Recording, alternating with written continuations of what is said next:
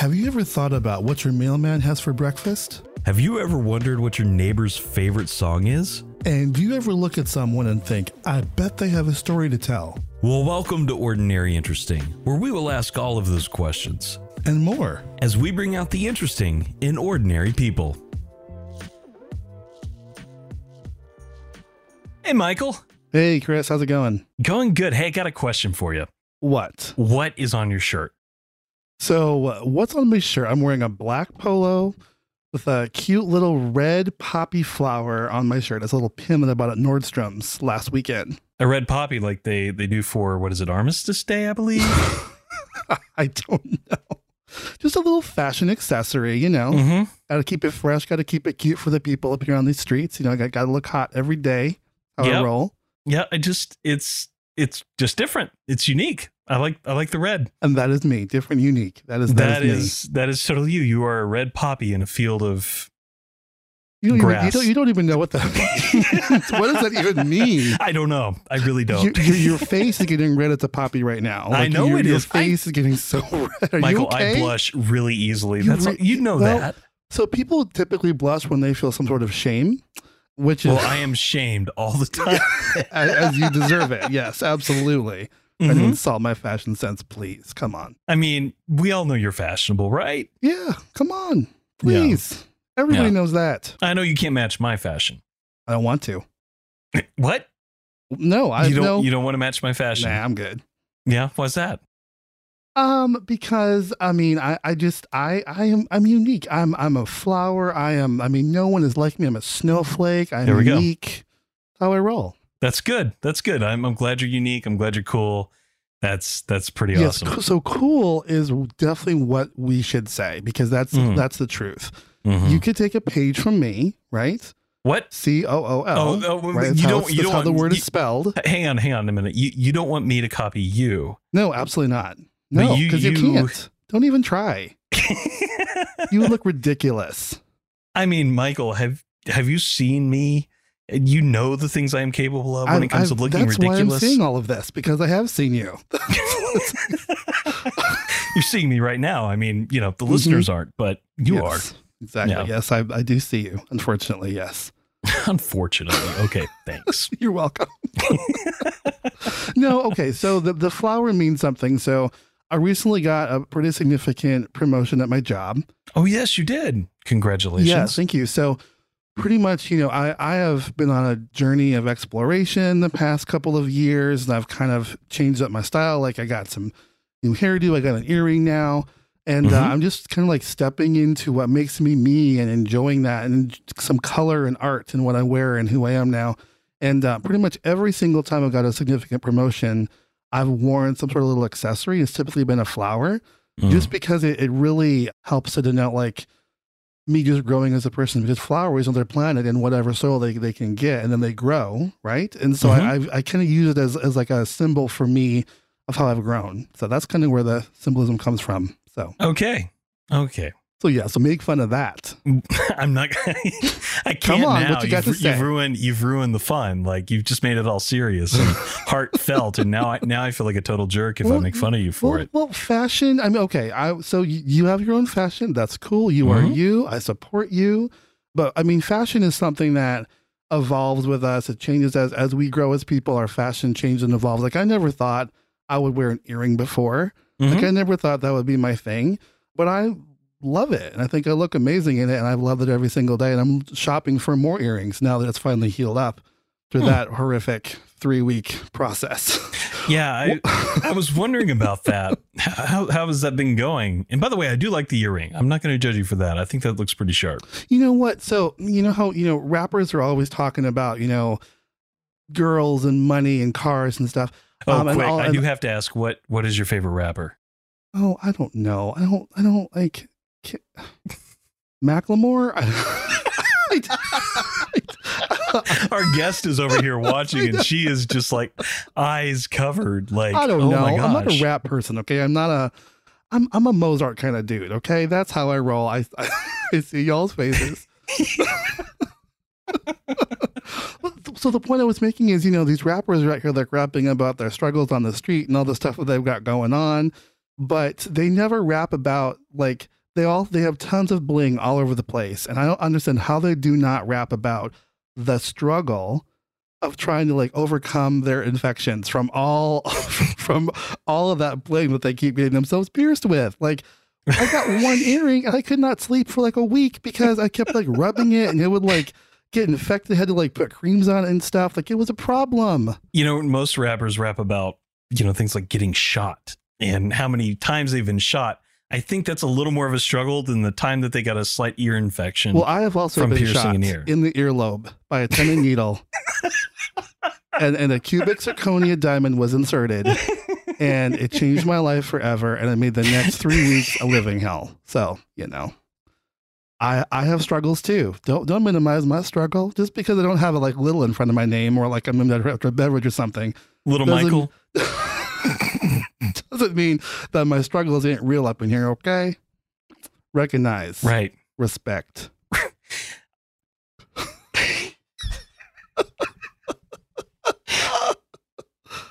Your face is so red. Oh my gosh, like a tomato. Are you okay? Oh, oh, you should be wearing me on your shirt. I should what? You're not a flower. So oh, hey, I am very delicate, okay? this is true. I mean, look at your face. So true. Oh, oh, so, man. um, what are you wearing on your t-shirt? oh, yeah. So on my t shirt, I've got a wolf. Okay. Yeah. What does that symbolize? What's the story behind that? What does that mean? Yeah, so so the story behind my wolf is there's actually a Twitter account called Not a Wolf, and it is basically a parody account. If you've not ever seen it, I think the actual Twitter handle's Sick of Wolves because he's definitely not a wolf, but it's all about a wolf just trying to pretend to blend in with human society Okay. and become a graphic designer at a mid-level tier in a New York design firm. So that's pretty much the whole Twitter account, and it's hilarious and amazing. And um, he talks about eating the rich and you know just being a really cool wolf so that's that's what the t-shirt is it's just hilarious and he's know he's probably more fashionable than me i mean if i'm being honest he's wearing like a see if i can do this without ruining my camera um ah! there we go yeah you can see the wolf That's a very fly all wolf. the all the stuff and you can see you can see the ketchup the wolf did not bleed or did not attack anybody that's just Okay. ketchup from my toddler. Um, that that's what I'm gonna blame it on. Um, but ketchup, yeah. So, anyways, that's that's the wolf, and um, he recently came out with a book, and this is not a plug. Like this is our first episode. We aren't plugging anything, but I will plug this book. I am not a wolf. You can see hmm it's so so like it. amazing. yes. It's even got the wolf on the subway. Yeah. and and get this. This is a choose your own adventure book. Oh, okay. I have not read a choose your own adventure book since I was a kid. It's been Oh. a minute. Oh, this is like prime perfect.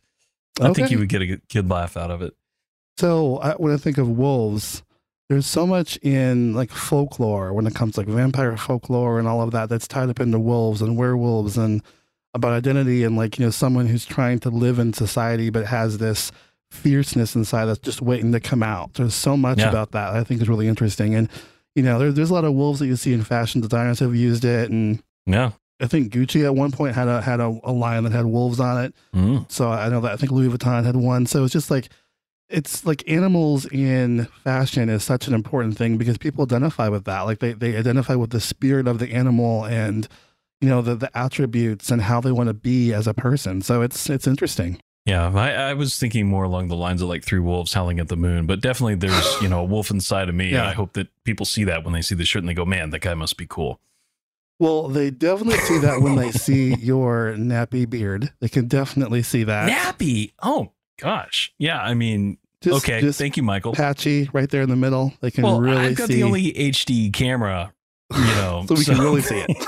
it's HD. Like it's in HD. Yes, it is. I it's right there. I should have brushed it more. I should have put my oil in it. I just, you know, I wasn't thinking about it. This is a podcast. Nobody else is going to see it. I have thought about getting an HD camera because I, I work from home. So I thought about getting a higher quality camera to use Mm-hmm. when I'm when I'm working, but I don't want people to see every imperfection. Yeah. so I, I'm okay with some pixel damage because it makes me look better. So that's, Yeah. that's how I roll. Well, this actually allows me to hide more of my room. You can't see all the mess behind me that the toddler makes. It's a lot I've been easier. in that room. It's amazing. Yes, it is an amazing room, but It it, it a can nice get room. messy. No, thank you. But it you can, and I played video messy. games in that room multiple times together. Yes, we have. Those yes, were the we have. Yeah. Yes. And I have always beaten you in Mario Kart, and you can't. No, no, no, Can't no, argue no, with no, that. no, no. I beat you one time, Oh, that's true. You did once. and you were really upset about it. Like it really hurt your ego. Like I was No. worried about you for a minute. No, it did not. Yes. Oh, please. Okay, you blocked No. that out. Must have been, must have, you must have been in therapy since then. Yeah. Well, I've I've gotten my wolf in Oh, my I heart. see. So the, the wolf not- helps. Yeah. The wolf helps Mhm. build up your confidence when you're crushed at your favorite video game. The wolf inside will come to life and give you the self esteem back that you've lost. I see. Yeah, that's a good metaphor. That's a good metaphor. Well, I love that T-shirt. I, I just want I want you to be okay. Well, So- thank you. I'm fine. I'm good. I appreciate that. So, anyways, I think we should move on and introduce our guest. Let's do it. Donnette has been patiently waiting. Yes, she has. And so we wanted to just bring her on right now and uh, welcome Donnette. Before she jumps in, just a little bit about how I even met Donnette. So Donnette and I met, of all places, in Prague. We were on a, I guess, a rewards trip for our significant others. My wife, her then boyfriend, friend now, had both done a lot of traveling all over the world and had racked up a bunch of points. And so they spent those points by taking us to Prague on an adult trip with EF Tours. And it was amazing. I mean, it was really cool. And one of the cool things was just getting to meet Donnette and getting to learn more about her. You know, when you go on those types of trips and you don't speak the language, you tend to connect with the people that are in your group. And so she was definitely one of the ones that we connected with and had a good time. And and by the way, Donnette, Bahar says hi. Oh my goodness, can you tell her I said hi? I love her so much. I absolutely Ah. will. And it's so good to be here. Hi, little Michael. I feel your struggle, so we got to add that little in front of it. I love it. Chris, what a lovely introduction. It was so awesome meeting you in Prague, by the way. yes. the grown up trip, the grown up trip, where we went to Pilsner Yes. and had a ton of beer. hmm I think I still feel that in my system somewhere. by the way, fun fact I have a gluten intolerance now. Now, like since that trip? yeah, No. the following. Oh my God, no, it was that year. That year, I developed a gluten intolerance. Oh my gosh. Let's blame Pilsner. Yeah. It's it's all Pilsner Urquell's fault. It's a great It's those- advertisement for It's Pilsner. the yeah, it was the unfiltered Pilsners that we were drinking over there. It's a great ad. Holla at me, Pils- Pilsner. Like, we'll give you more content. I don't think I've ever had Pilsner beer before. It's kind of hit and miss for some people. Like it's a more of a bitter beer. It's not an IPA. It's not as bitter as an IPA, but it's nice and crisp. It actually goes really, really good with pizza. Like okay. it's a Ooh. really good pizza beer. You know what? That's a really good thought. I didn't think of that then. If I thought of it then, maybe I would have consumed more with pizza. Two things I cannot have. Thank you for bringing it up. Sorry. Yeah, This is that's so right. Yeah, gluten intolerance. I yes, I'm I'm the mean one. Thank you, Michael. You're welcome. And FYI, I do love, love, love the flower metaphor, Michael. Yes. Thank you so Oh. much. Yes. Yeah. Beautiful. You made that up just for Chris. You just put- oh, I see how it is. Okay. Thank you. All Donnette's right, reading okay. what I'm thinking. So Uh-huh. Okay, y'all got together and conspired before this. I see how this is gonna go. It's gonna be a good hour. I am ready for this. I am stoked. Are you? Oh, I've got my boxing gloves. I'm ready. Okay, girl, bring them out. And there are gonna be some stylish boxing gloves too. Oh, they are. Diamond they, are. they are. Some You know, diamonds not- on those.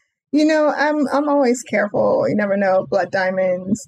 But I, I can rock with a little pearl, some black opal, some Ooh, you know, okay. sapphires. Yes. Now you're, now you're speaking my language. Okay, because diamonds are boring. Come on. Diamonds are boring and free idea for BaubleBar. Like they do need to come out with some boxing gloves that are studied. Yes, they little- do. Right? hmm because they, because I mean they would do even more damage. Exa- oh, of course. But you want to bling when you knock someone out. Yes, beauty and power. Yep, you want Yeah. the blood dripping off of those diamonds, you making them. Yeah, I, girl, It's a campaign already. It is. It is. We're gonna get rich off of this. It's gonna happen. And both We we, can all quit our jobs, except for Chris, because Chris hasn't bought in yet. So it's just gonna be our just us together. Chris can do his own thing by himself. Yeah, Well, no, technically- doing that. I can't quit my job because I I am my job. I know that feeling all too well. yeah. Oh, Michael, the dreams that you come up with. All right, so let's dive in. Where does your story start? So my story starts in Grenada. It's this very small island. You know, I actually had to look it up the other day for my Lyft driver. it's about as of 2018, it was like a little over 110,000 people on the island. Wow. And yeah, I was born there. I was raised there. I went to a couple of schools. I went to private school. I, well, I was homeschooled. Then I went to private school. Then I went to St. Louis Girls RC, Roman Catholic school. And then I moved to the US. Culture shock. oh, I bet. Oh my god, yes. It is How- how old the were you when you great moved? immigrant story. I was about 11 years old. Okay. So you're caught in that interesting place where you remember your old life and then you have this new life, right? And that happened, I felt that over time. So then I just felt so out of place, completely out of place. I I don't think I spoke much. I think I was just observing for quite a while because it really was such is such a different culture. I think every every milestone of my life I kept thinking, what would I have been had I stayed where I'm from? Or who would I have been, rather? That's where the story really begins. And I moved to New Jersey. I went to college in New York. I came back to New Jersey for grad school, went to Rutgers, Are you? and uh, I guess a few coincidences, fate, destinies, chances, moments of lifetimes later, here I am with you. It's meant to be. Yeah. I am um very much the opposite in terms of like grew up basically lived in the same house all my life growing up. Culture shock, I can say I definitely experienced because I went from private Christian schools to public school and then my parents just I was not a bad kid. I didn't act up. I didn't have educational like deficiencies or anything. My parents just were like we want the best education for you. So I jumped schools like several times without ever even moving houses. So I can understand a little bit of what you're what you're talking about there. And that's that's a challenge. That's a challenge coming to a new place and getting to know people. I got to know how to make friends really quickly doing all that. Did you find that it was easy to make friends or That's such a great thought. And I think, you know what? I think you're also, I don't know, you're definitely outgoing, Chris. You're definitely outgoing. I made friends, but I still kept to myself. And I feel that, I don't think it was a hindrance. I think everything happens for a reason. But I jumped schools a lot too. So moving here, and I jumped schools there, but I definitely jumped schools a lot here, going to public school and then junior high school. And then I insisted, actually, my family insisted, and I was like, right, I'm like, guys, I'm right here with you. I'm going to private school for high school. Don't worry, we're on the same page. Making friends was never a problem. I think my shyness was for part of it, but you develop into yourself, right? You make the friends you're meant to make, I think. Whereas you were like, oh, yeah, great opportunity to make new friends. I'm like, oh, yeah, great opportunity to see what side of me is. Oh, it never feels like it at the time. Yeah. It never feels it. But I got to develop. I'm like, oh, great. So I can leave behind that me and become this new version of me. Let's see what these people get. So I really, really loved going to new schools. Also, Yeah. I was I, I was really smart. I am really smart. So I was like, okay, who do I have to beat now? Let's go. I was stalking you on um, LinkedIn before this call and going, "Oh, she's got some serious degrees." you know what? It's I don't think I talk about this enough. I wanted to be an academic. So even as a kid growing up in the Caribbean, we take, you know, different entrance tests as kids. So by the time you're 12, you're testing to enter into high school. and then you're in university by about 16, college and university. Mm-hmm. So my entire goal was Oxford. I was like, oh, I'm going to Oxford University. And then when we moved here, it's uh, an entirely new learning process, right? Because my parents were also learning on the other spectrum. And then I just became who I became. And I'm like, oh, I'm going to go here. I think I made a very last minute decision to not go to Fordham University. I'm like, I'm going to go to this smaller school where I can really hone in on who I want to become and, you know, play guitar and be one of those kids. and then, uh, well, the funny thing is, by, the, by my senior year of college, I'd gone through some stuff, but I still got my Oxford application and I'm filling out my Oxford application and everything is fine. And uh, boom, another health crisis. Mm. So it was, yeah, so that diverted me a little bit. And then I decided, you know, after things smoothed out, I'm like, all right, well, I'm going to be an academic, so I might as well start my PhD journey. Fun fact uh, I did not. I decided to leave that program, go into an entirely different program, and I decided, well, I'm still deciding that, you know what? I'm going to get my JD. Oh. So, yeah, I've always been interested Wow. in law. Yeah. Cool. So, uh, listen, guys, I'm young. It's still going to happen. I'm not in any rush. I've got a great brain. I'm ready to go whenever I'm ready to go. That's cool. That's really cool. So you mentioned you mentioned a health crisis. Could you maybe share a Oh, little bit about that? Is that No, I'm curious to know what happened.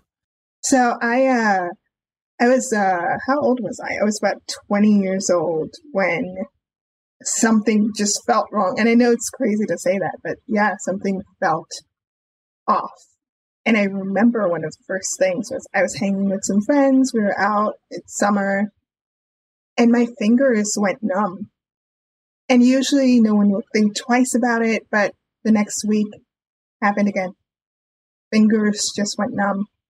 Like your whole fingers or like part what part? and just like Oh. all of it, just Mm. from tip to knuckle to to well, not knuckle, but like all my fingers just kind of swole slowly, Hmm. went numb, like uh, Violet in Willy Wonka without the purple factor. Oh, okay. Sure.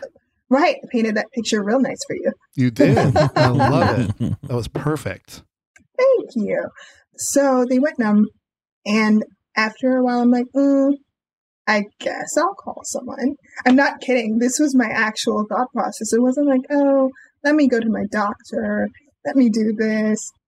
I randomly, randomly called this hospital or this neuro department. And I don't even know, I cannot tell you guys how I arrived there. I'm just like, okay, this is what I've got to do. Hmm. And I wish I remembered the woman who I spoke to so I can like hug her one day. But she goes, you know, I need to refer you to a specialist. Didn't question it at all. Like, sure. She gives me the name of this doctor and the number. I make an appointment. And then I'm, so I'm 20 years old, right? Um, it's the summertime. I'm home. I'm with my parents. I'm like, oh, by the way, I have this appointment with this specialist because my fingers have been gone numb. And my mom is like, what? What? What? What are you? What are you saying to me? I'm like, yeah, you know what? I think it's really good to go. You have good insurance. I'm on your insurance. I think it's really good idea to go. Like, just to cancel or anything. She says, okay. My parents trust me. I'm an only child. I like direct their lives. It's fine. so, so we go, and after hearing of my symptoms, and she's like, "Oh, I don't think anything's wrong, but might be a benign tumor." Hmm. Don't quote me. You know, she's like, "Don't quote me." Nicest woman I've ever met. You know, we're Facebook friends now. So after that series of tests are run, and we discover I have Arnold Chiari malformation. What's that?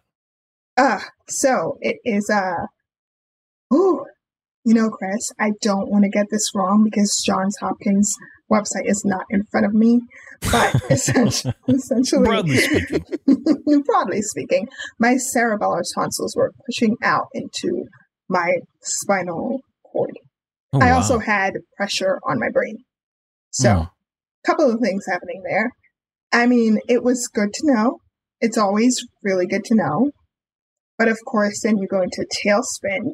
And I'm 20 years old. So, me in a tailspin is just like quiet. it's just absolutely quiet. It's summertime. And I'm like, what did I get myself into? Did I need to call the hospital? Like, why did I do that? Wouldn't it have solved itself? So, short answer no, would not have solved itself. Hmm. But that led to this crazy journey where, against my doctor's orders, I went back to college. And I'm like, okay, a team of like six doctors are telling me not to go back to college. Of course, I'm going back to college. They're doctors. they, they went to college. hmm Yep. Naturally. I love that so much. well, at 22, that, that's like got to be uh, not 22, but at 20 as 20. well. That has to be like a really tough time to not do anything. If you, Mhm. which I'm assuming you're probably very stimulated by learning Yeah. and going to school and being in that environment. Like to not have that's got to be rough. Absolutely. I love school.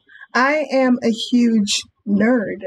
All right. Like, I love school. I love college. I was super involved at school. It was my life, really. So, you're asking me to remove myself from my way of life for what exactly? Oh, to wait around for surgery? Great. Mhm. No, I'm not going to do that. Well, you also strike me as the kind of person that when someone tells you no, you can't do something, that's even more fuel to do that thing. Is that right? Yes. Yes.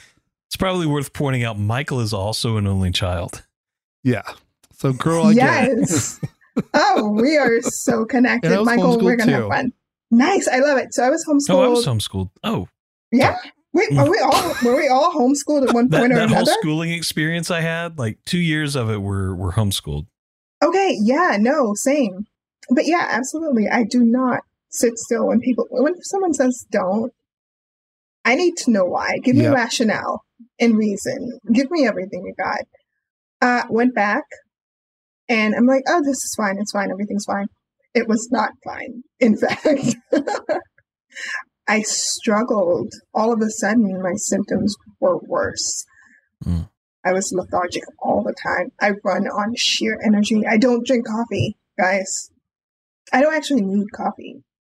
I love the smell of it. I love the taste of it, but don't actually need it. So I was a little live wire then. I was always a little live wire just running around. All of a sudden having no energy. I Mhm. felt like I lost my body. I couldn't do the simplest things without feeling tired. And I, I couldn't tell anyone. Mm. Of course, I'm never going to tell anyone. I'm like, oh my God, I could never tell anyone. I had these roommates. They're great, you know. Nope, couldn't tell anyone. I had like, I don't know, three different jobs in college. And then I was a features editor on a newspaper and doing all these other things. And I'm like, all right, just keep going. Just make it one more day. You got it. You got it. At one point, I left my class to sit outside because I'm so exhausted. I'm like, something feels wrong. And I pass out and I wake up on someone's lap. One of my friends, she said that I looked, I looked dizzy, and I did communicate to her that something's wrong. So she just sat there Mm. and let me pass out on her lap. And I wish I remember who exactly this person was. I thought that was the nicest thing anyone could have done for me, no questions asked. If you're listening, hope you remember. Thank you so much for your lap and for your compassion. It was a crazy experience, and I ended up doing what I didn't want to do, which is having to drop so many classes. And I'm the kid who took 22 credits every semester. So I dropped all the way down to minimum 12 that semester, fall of my junior year. I couldn't finish. I left, I think, right after my birthday. I got really, really sick and I couldn't move. So I was semi paralyzed. I was in my apartment in the shared suite in my room. I didn't have a roommate. And I got really sick, couldn't move for about two to three days. But my roommates had no clue I was there because I was always gone. I was always, you know, Mm. doing something or working or at the the multimedia lab or video editing, whatever it was. And I remember thinking, I gotta get out of here. I gotta go home. And I called my mom and I'm like, Hey, can you tell dad to come get me? I think I'm dying now. And I uh I hate that I did that to her. Mm. I hate that I did that to her. But it was just my body saying, okay, we've had enough. We're tired now. Wow. And uh, yeah, I went home, missed finals, didn't care uh, for the first time in my life ever. Sometimes, sometimes you learn there's a lot more than your finals. There's a lot more than your final exam. And that's when I learned that lesson they called me and they're like, "Oh, you know, you've missed all of your final exams." I'm like, "Oh, you know, I have surgery in the morning," and I did it because I'm just I wanted to be that snarky, but but I did have surgery in the morning actually, and that was a process. That was a painful process. My head was like a watermelon. I had such an excellent team of people and this small community of people around me who knew they were so great about it. I I actually I did something horrible and I think I'll be apologizing for a long time still to my friends. I never told. I never told my friends. I never Hmm. told I know. You know what it is? It's that when you're young and something happens to you and you realize that, oh wow, I too am mortal. It changes Mhm. everything and you don't want that what feels like weakness. You don't want that Mhm. to be exposed even more. Are you kidding? Yeah. Everyone around you is a superhero. Why should you show your Achilles heel? And that was mine. And I just could not be the weak one when I've always been the one who's like going, going, going, going, getting them. More than that, if I'm worried about finals, so are my friends. Why would I pour on and add on? We all have different struggles and different crosses to carry. And I couldn't just let my cross be anyone else's. hmm Yeah, I love that. So I, I I love how you have this perspective of taking something that happened to you that's become a part of your life, a part of your story, such an important part of your journey. But your attitude is like it, it, it doesn't define who you are as a person. And actually helps shape you and make you into the amazing woman that you are and that will continue to be and you will continue to grow through it. And I, I love that. I think the best people out there are the ones that can take situations, whether it be illnesses, whether it be whatever difficulty that they have, and see it as a catalyst for their future and make something out of it. And now you have this amazing story that I'm getting so much inspiration from just hearing it just now. You know, it's just it, it's it's awesome to hear that. So I love it. Oh, thank you so much for saying it. It took me it took me a while to get here. And the way I think of it is, you know, why not me? And it's hard to think that way. It really, really is hard to think that way because I I know for me in that time, like I said, I'm an only child. So I spent the entire time being strong for my family as well, and mm-hmm. especially my mom. And like just put on a happy face, paint the clouds, paint the clouds sunny. And it hurt me ultimately because I learned, or rather, I put in practice how to cover my emotions. Yeah. And I think I'm really good at that. Yeah. I, I have the think same thing. I know. I get it. Yep. I think I'm really good at that, and it's not something I want to be good at anymore. So this, Yeah. guys, this is my coming out. Hmm. I don't talk about, you know, having Chiari, which I still have. And actually, I will add that a couple of years ago, I learned that I have syringomyelia, which develops from people who have Chiari sometimes. It's like a cyst in your spine. They're like filled with spinal fluid. Mm-hmm. And I trust that you'll look it up. But, you know, the scariest part of that is like, okay, worst case scenario leads to paralysis. And I'm like, all right, all right I can deal with that. so you have to laugh. Nothing's happened yet. And I'm monitoring my health and we're good. Fun fact after that first surgery, I was like the point zero zero zero zero zero one percent allergic to the metal and cement in my head. Really? Hmm.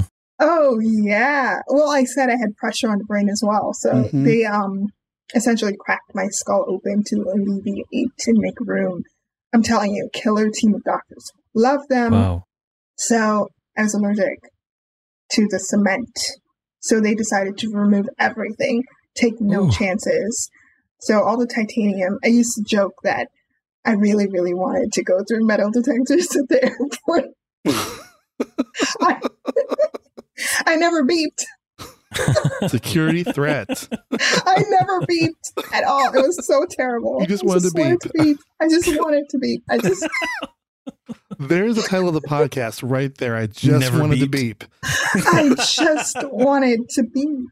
Just once. That is perfect. Okay, write that down, Chris. I, I am writing it down right That's now. perfect. Please do. I mean, no kidding. I wasn't healing well after the first surgery. I wasn't healing well and I didn't feel like myself and I couldn't. It's crazy to look at yourself in the mirror when you're still bruised. I was like, I gotta leave. So I left the country and I went back to Grenada for a little while. Healed faster there, fresh air. Hmm. So I want to ask you a question, kind of going along with your journey. So you are just a beautiful woman of color, and I, I would like to know all the things that you've been through. How has that played in your story? How has that been significant at all? Has that been a factor? What's your journey been dealing with all of that through being a woman of color? Oh, wow. That is an excellent question. And it certainly did play into my story. It's hard being the only one, right? Mm. So I went to a college where it was diverse in terms of, you know, international students, etc. And I love that. But I was also often the only one. I think about it now, and I think that's also one of the reasons I couldn't just say out loud, hey, this is what I'm going through, because I didn't need another factor. I was pushing so hard to be on top of my grades and do all the things I was doing and work and just keep going. And I had a great reputation at college. Like, you know what? No, it's not a pat on my back, but people like being around me and I enjoy that. And I think I don't need to carry a gray cloud. And I know that is also a consequence of being a woman of color because we carry so much and so many burdens and we forget to look after ourselves in that. Even in my workplace, some of my workplace experiences, actually, I've been super blessed to work in excellent workplaces and become myself and be who I am. But I've had experiences that I know are have happened because I am a person of color and I've had to take this experience of going through a journey that not many people have gone through because it's a rare neurological condition. And even finding out about my myelina, etc., just take that and think, all right, well, I've carried this burden. What else is this? I can easily walk away from that and refocus on my health. And I mean, a few years back, I had a terrible experience where I had a manager who was definitely singled me out, definitely singled me out. And a lot of people saw it. A lot of people said something to me. I didn't want to be- believe it because I'm like, oh, absolutely not. Can't be because of the color of my skin because I'm hired. Guess what? Diversity hires a real thing. Mm. It got to the point where a lot of my symptoms started kicking in. Now, I know my stress levels. I can carry stress like nobody's business. I'm a kangaroo. Put it in my pocket. Let's go. I love that. I love that so much. I'm going to write that down. yes. That's amazing. but no, the, the, the thing is, I know when I'm overstressed and I know what my limit looks like. A lot of people look at me and like, oh my God, are you stressed? No, I'm not. I'm fine. I know what my limit looks like. And I know with my illness when any symptoms kick in, I'm at my limit. So I always have to consider okay, wh- which one's worse? Me losing my life or like getting to the point where I'm incapacitated or me walking away from this. And I think a lot of people of color, and I'm going to specify women of color because I do think, sorry, Michael, I think women have a bigger burden to bear in this world. But, yes, I agree with that. I'm, right. I'm with you 100%. Glad we're aligned. Wonderful. we think that we have to carry it all and we have to take it and take it and take it. And I learned absolutely not. Take what? I know who I am. I have done everything I possibly could to build myself and to push myself and to push my limits. And I go into things very humbly because I do not believe I know everything and I love learning. I still love learning. So if I'm in any situation where I feel like I am no longer learning, I am taken for granted, my value is diminished, whether Mhm. by myself, by me being in that situation, or by someone looking at me and not seeing what I contribute to the greater pie, I don't need to be there.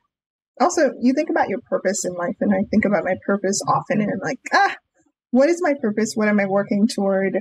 And really, what I want to do is use everything that's come at me in my entire experience to help other people build themselves and motivate other people. And you know what? Be your wing person. I want to be your wing person. I want to be killer.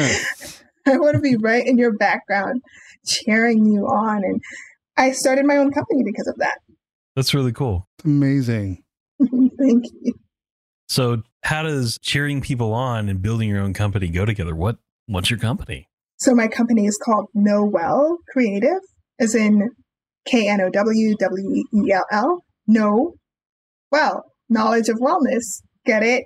Mm, Which is also my last it. name. I like it. I like it. Nice. I don't think I knew what your last name was until now. It's because I'm like Cher or Madonna. It's just, it's Donnette. Do you believe in love? I do. I do. No. And I, I woke up to that song by Cher every morning at 16. It would be on Z100. Ugh. Every morning. Cher is timeless. Facts. Horrible hair, but that's that's just my personal opinion. You know what? You should see her in her Sunny and Cher days. That hair is gorgeous. I'm not. I'm not a big Cher person. I've. I've. I'm warming. I'm warming up to the pop divas. I'm getting there a little bit. I'm mm-hmm. just getting a little bit into like the. Remember, his favorite rapper is Macklemore. I know, I heard that. that that is Ugh. not fair. It is How is it not fair? You My- said it. You said it. How's I, it not I, fair? I've not been much of a diva guy. Like, um, so my boyfriend. Do you is, like has- Adele? Yes, that's true. Okay, That- then. that is. Yes. How about Beyonce? Let, let, Actually, no. the hive. I'm, the hive is listening. Stop it. The hive. I'm Stop. Beyonce. they will find. I'm they sorry. will find. You better stop. I know, I know, I understand how horrible the the what I'm speaking right now. I get it. I get it. Angers people. Don't. Don't. Like He meant that he loves Beyonce. Duh. Yeah. my, yeah. my boyfriend has been trying to get me to fall in love with Celine Dion. Like, and I just, I don't, I don't feel her vibes. Like, I just, I'm not. Like yes, Titanic, that's epic. Like sitting there, like on top of a ship, it's about to sink. Sing, like okay, that's great. But I just, I, I don't like. I'm not a big diva guy. I, I, I just, which is, I guess the gay community hates that too. But that's just me. I guess I'm a, Mhm. just, a, I'm, I'm a unique flower. So I don't You are not the gay community. I want you to know. You are not the gay community. You are Michael. Okay, Yes, and that's that's enough. Yes. Also, you need to listen to "Out of Ashes" by Celine Dion. I think she wrote it for. ah, what is that? Bo- mm, Ryan Reynolds is. Come on, guys! Really, Deadpool. Ryan? Thank you. She wrote it for Deadpool. Oh Are you wait, she wrote that serious? for Deadpool. What? Okay, so I'm Oh, sure I like that because I Hang love on. Deadpool. Hang I'm on, I, I pretty think I know sure. what you're Ryan talking Reynolds. about now. Yeah, out of ashes. Let beauty come out of ashes. It's just you know what? Trust me. Listen as, to as it. As long as Ryan Reynolds is involved in this, I'll like it. You will. so Facts. I will. I'll like that. That's why I like Alanis Morissette. Ryan I Reynolds. no, I am a I'm a fan of kidding. her. I love her. some- I some- love her. Yeah, I Ash yeah. is Deadpool too, apparently. Okay. Yeah, yeah, Okay. I, I thought And- I was like, no, she can't mean Deadpool. Deadpool. I do. I And do. I saw that one I too, do. but I know what you're talking about. You I'm- know the I'm- song. You I'm becoming know a bit what of I'm a Taylor about. Swift fan too now. You're not. Walk away now. Walk away now. A little, Fast. well, no, no, no. No. So the reason No. being is because I really respect what she's doing with with the whole big machine thing, like how she's taking her power Okay. back, how she is like re-recording her albums. Like I really respect that. Do I love? so do like, I. I don't love, love, love her stuff, but I respect just the female power that she's putting out there to to reclaim her artistry. Like I respect You know what? that. I do respect that. I've always respected that, and I gotta say, I was a Taylor Swift fan from like off the bat. Like I was like, oh my gosh, she's so adorable. She's like 15. She's writing her song. Ask me any Taylor Swift question, I could have answered it. Not really. Don't do that. Don't test me. But that first, that first album, I was so into it. I was so into Taylor vibes, and somewhere along the way, I'm like, what, girl? What is this shift? What do you stand for? And I'm not like, oh, stand for something, fall for, but still, what do you stand for? So I like super respect Beyonce, obviously, the hard work. I'm more of, uh, I'm gonna sit in my corner and listen to my alt music and what I like to listen to kind of girl. So I'm not gonna stand behind I feel that. Gotta There's- say, I went to formation. You did? I I did. Hold on. Great seats. Didn't pay for anything. I had an email thread that kept going and going. And I decided one morning, I'm like, you know what? This woman is waiting for an answer, and I cannot believe no one's given the answer. So I'm going to call her up. Called her up, and I'm like, hey, I just want to let you know what's going on. Here's what's happening in the background.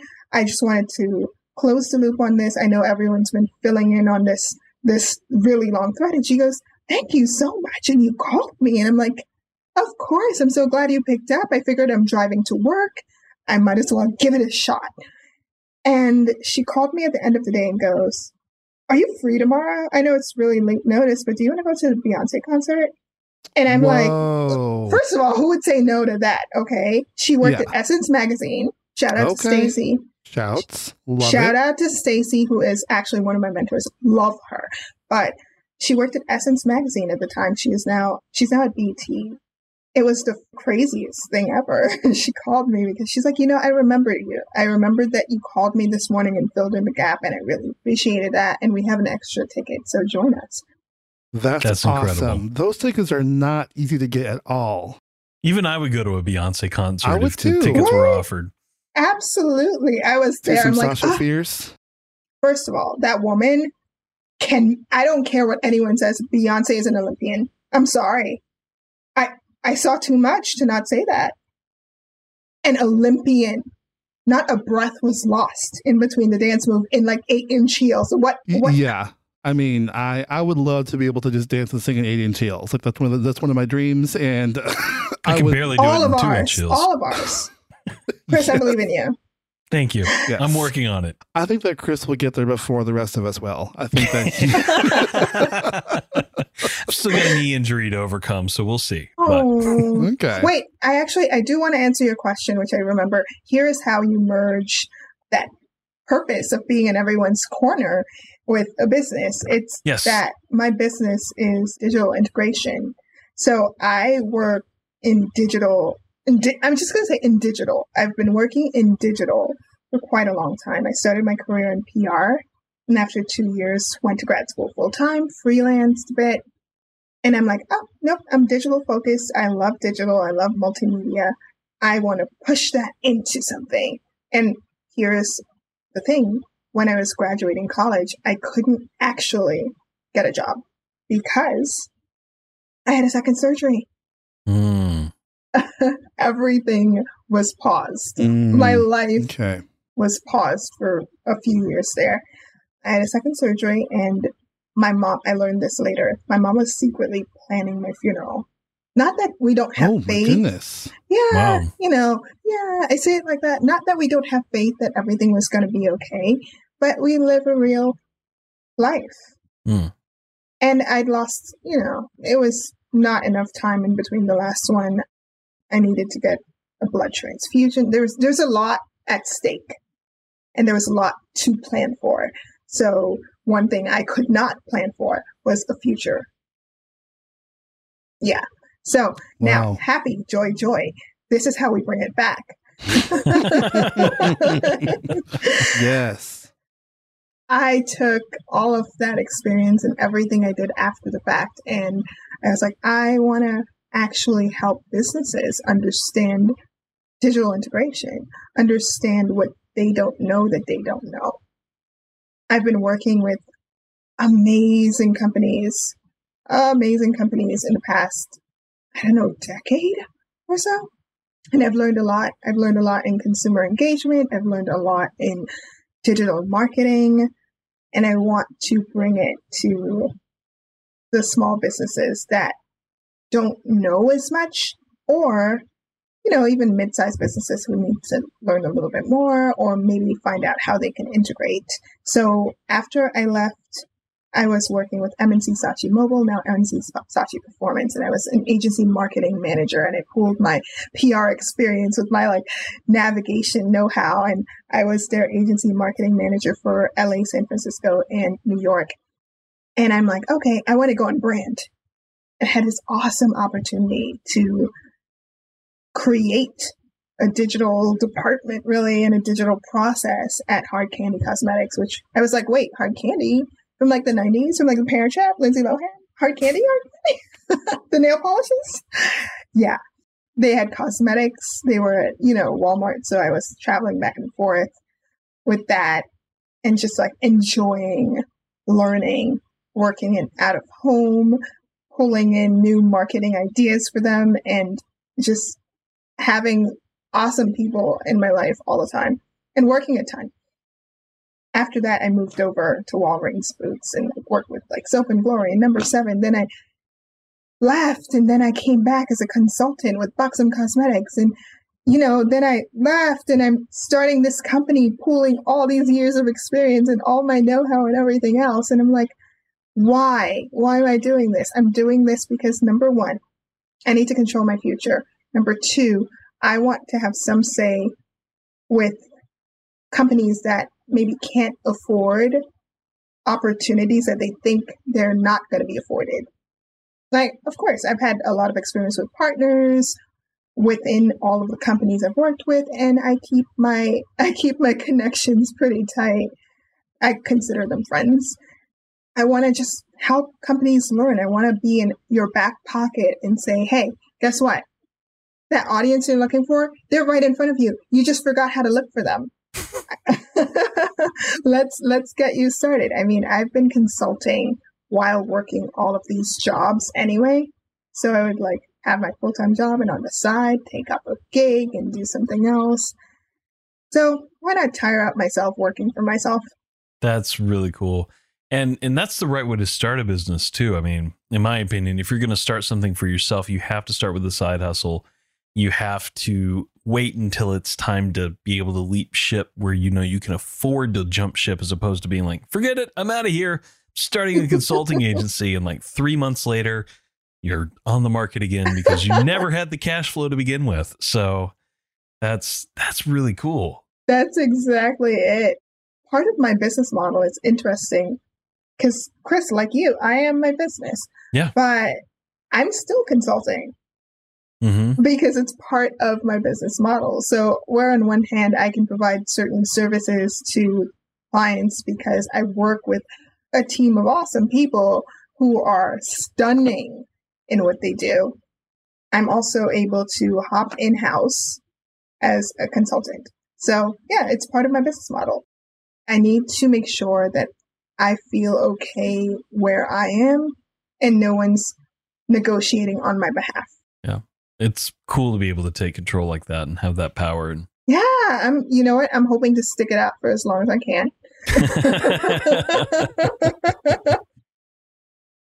I don't know. I I hope I've answered your questions. I think Oh, it's yeah. it's always it's always big when you lead with gosh, let me tell you what I've suffered. But yeah. I hope I've made it fun to learn a little bit more. My new thing is trying to figure out how I can build a community that works for me. I'm not always like chipper and I do still have symptoms. And those days they're not as bad as before. And I kind of just move through things. But Mm-hmm. I never took the time to find my people in my team, in my community. Hmm. And there's such a small group of us. So thank goodness for Instagram, right? I searched the hashtag a couple, maybe a couple of years ago, and I found a couple of people and I stealth followed them. and just, I mean, sometimes I look through the hashtag and I look at the, the pictures or the motivation and the inspiration, and it's really upsetting and it's unsettling sometimes because I'm like, oh god, it could be worse. It could have been worse. The people I stealth followed, so I connected with one of them last month, and I'm like, hey, just a DM. It's like, hey, by the way, I know you posted something a while back about Chiari malformation. Just just checking. Maybe I've gotten it wrong. She goes, no, that's why I follow you. Because I saw you mentioned it. And I, I do stealth mention things, but uh I don't think anyone noticed. And Hmm. usually I'm pretty good about it. She's like, that's why I followed you. And she's in South Africa. Wow. Wow. she's in South. Africa. yeah. You know, I have her added on WhatsApp. Haven't had time to sit down and settle and have a conversation because I think I think our experiences deserve the conversation. But we Mhm. shared our scars, which is awesome.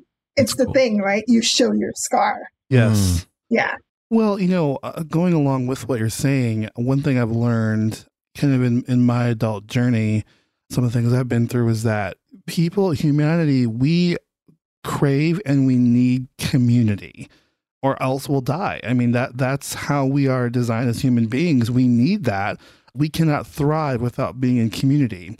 And that can take on many different shapes and forms and colors and that's what we were talking about fashion earlier. I mean that's it unites people. People need to have other people in their corner supporting them, loving them, caring about them, spurring them on, and cheering them on.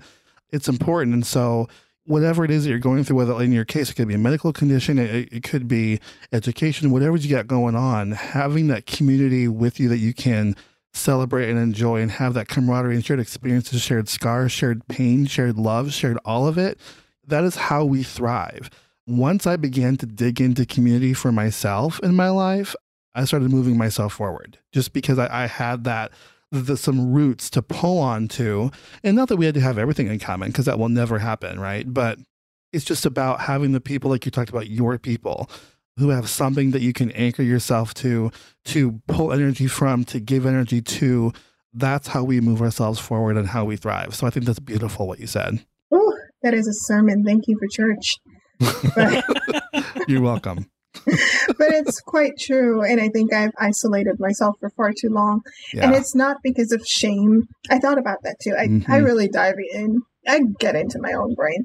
But uh, it's not because of shame or anything like that. I don't think, I know I'm not ashamed. I'm not ashamed of this bold experience. I'm not ashamed of living. But it is because that feeling still that you're weak, that you could be less than because of that. And living in America, you're certainly structured to think that way, right? If someone has an illness, if like you're certainly structured to think that way. Mhm. Everything. I mean, even in this past, let's not ignore the fact that we're still in a pandemic, but the pandemic put it so that people who suffer from diabetes or obesity, they're they're looked down on a little bit too, because it's Mhm. like, oh, you're implicated. Yeah. You're unsafe. Mhm. You're unsafe. So I think perhaps there was a touch of that, but I am so much stronger than anyone knows, especially myself. especially myself. Yeah. So I'm so excited.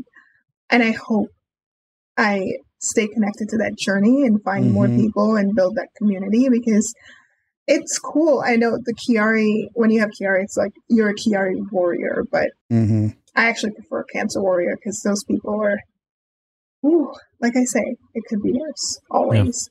But I'm really, really glad to see and to be able to connect and to have opportunities to connect because I think we often take it for granted our own experiences, our own lived lessons. I just want to raise myself well so I can, you know, raise someone else well and, you know, raise an entrepreneur, a business owner well, because all of this is wellness. All of it is wellness. Hence, no well, no wellness. I love it. Yeah. That's awesome. One of my favorite songs, the lyric says, The way that you smile when you believe in your future is different. It's called Breathe by an artist called Bose. So definitely look it up. It's an amazing song. Check it out. But you know, you when you when you talk, you can just hear it just in the way that you speak, in the way that you communicate. Just I mean, our, our listeners cannot see you, but they, they can hear the life coming out of just the tone of voice that you use, the verbiage that, that you use. You can hear all of the wisdom, all the inspiration, all the passion, the life that comes out of you when you speak.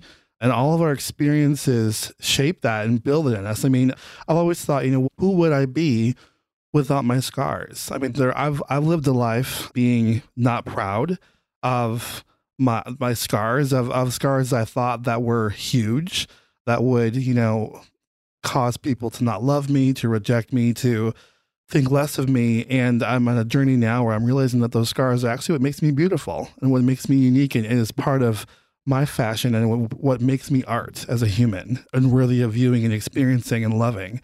When you can hear that coming out of you too. So I think it's beautiful. And I think you're beautiful. I'm not just saying that because you're there in front of me and wearing this flower, but you're beautiful. thank you. You're so beautiful, Michael. Chris, you're beautiful too. Oh, thank you. And I love the wolf shirt story. Oh, thank you. Oh. I'm so grateful to you for posing the question and asking these questions and helping me process because you know this is this is it's mental health awareness month did you know this mm, is uh yes, this is. is. that mm-hmm. Mm-hmm. yeah this certainly is that i feel so much healthier today than i have in probably a few weeks well I, i've always thought like we need a way because this is going to sound a little strange but i'm going to say it you know how you have like Readers Anonymous, or you have Alcoholics Anonymous, or you have all these different anonymous things. Why can't there just be one of those for like? Why do you have to have something like that going on to be able to go to a meeting every day and just chill with people for an hour, have some coffee and a donut, and share what's going on in your life? Like, I love it. Like, why can't there be a program like that? Because it makes you better. Like, it just being able to offload what's in your head to be it gives you space to organize and to reset yourself. It helps build your confidence because you're hearing yourself speak words that have been living inside of you for a while. It gives them power I mean, it gives you motivation. And we we need more we need to do this what we're the three of us are doing right now more in life. We'll all be better people because of mm-hmm. it if we could do it. Absolutely. I agree. 100% yeah. michael have you ever heard of post secret? No i've not. What's that Post Secret is kind of exactly what you're talking about. Ooh, okay. I know them mostly as a Twitter account, but I think it's been like a book and all these other things. And it was a Tumblr for a while. I it think. was a Tumblr for a while as well. But basically, people mail in. You have a post address, and you can write a letter and say whatever you want. It doesn't have to be addressed back, anonymous, whatever you want to say, and they share it in their Tumblr, Twitter, social, whatever. So it gets heavy sometimes. Interesting. But it's there. And and I think you're right though. I think that being able to, you know, be open, be honest about things, share with other people is really important. Yeah. Here in the past few weeks, I had I'll call it an opportunity, but the opportunity to attend a friend's funeral, which is a really heavy thing. Mm-hmm. A friend of mine passed away from cancer. He had been struggling with it for about four years. And I will say God gave him an extra three and a half years because when he was diagnosed, they told him he had six months to live. And he managed to last another three and a half years beyond that. Wow. And you know, that's that's a testament to his spirit, to who he is, to whatever God had in store for him during that time. And just to see how he lived and embraced his life all the way through to the end is just the example of why carrying on the way that we're talking about tonight is so important. Like to mm-hmm. give up, to curl up in a ball and to hide, to not ever share your story and all that. Like you can live that way, but you're probably going to be the person that dies within that three to six month period that the doctors talk about, or you can choose to embrace. And I'm not saying that if you choose to live the best life, you may live an extra long life. that's not up to me or or anybody, but it definitely like embracing that, embracing him, like him embracing himself and everything, I think really played into into into that. But yeah, anyways, I'm kind of rambling at this point. no, but it was just, you're not. No, it makes sense. That's Yeah, like no, really that's a rich life. He was Yes. able to grasp everything. and that's that's the thing. He chose to live richly. And for me, that's what I really, really impacted me about his life was he just chose to live and not be held back by the cancer in his lungs and the cancer that spread to his brain and eventually paralyzed him and all those things. Like he Yeah. he held strong through it all. And, you know, it's a testimony to his faith, it's a testimony to his family. That funeral was very it was very powerful, it was very heavy, but at the same time there was a there was a richness and a joy there because people knew he was in a better place. hmm His friends, you know, just really surrounded him with love and it was really cool to see to be a part of that and to to be able to be there. And a lot of people were there, which for a pandemic is probably not a great thing, but um, but it just shows you how well loved he was by the community and and the, just the outpouring of love for him and his family. oh, I get it. Yeah. Oh yeah. Yeah. I actually attended a funeral a few weeks ago as well. And it was for my aunt, and I think it's it's fair to call her my aunt because she's been in my life since we moved to the states, and she's been everywhere. She's been graduations, everything. She passed away suddenly. It was I Mm. was wrecked. I was so Mm. wrecked because this woman is a spark. It's actually a spark. She just, Mm. she's so bold. You know what I mean? The kind of woman walks into the room and you see her. Not because she wants you to see her, but because she's very directed in what she's doing and she's boldly Mhm. going. And she's, when she hugs you, it's a hug. and, I, and I like hugging people like that because it shows that you're infusing your spirit to theirs. And I think Mhm. like Absolutely. God wants us to live that way. You know, like you people are very they keep to themselves in more ways than one. Mm. We create masks every day. Talk about being an artist. We create these masks every day to hide ourselves or to fit into the molds in which we belong. A friend told me once, when I met you, it's not when you think I met you. I met you when you when I first saw you. You just walked into mm-hmm. the room and I observed how people gravitated to you and they they lit up to see you and I thought, wow, this is this is what God wants for me. Because Yeah. Mm. you know, like I I get along and I get on by being entirely myself. Someone even told me I didn't think you worked at the company because you don't look like you work in corporate. and I'm like, oh, is it because I smile? And they're like, yeah. Yep. So true. I've been told that too, actually. yeah. I feel those vibes. I feel them. yeah, it, it's the smiles change everything. I They think do. it just shows that you are willing. You're willing to live richly. You're willing to Yes. open up your life and share it with someone else. And I think if, if you're intimidated by a smile, it says a lot more about you than than the person who's doing the smiling. That is so true. You know, it's funny. So Chris can attest to this. Back in the day, before I came out of the closet, I didn't like hugging people. Chris knows that. Like we've been in small He was a groups. very bristly man. I was very bristly. And the reason being like I didn't smile that much. I had a very like very closed off smile, very conservative style. And it was because I didn't want people to see me.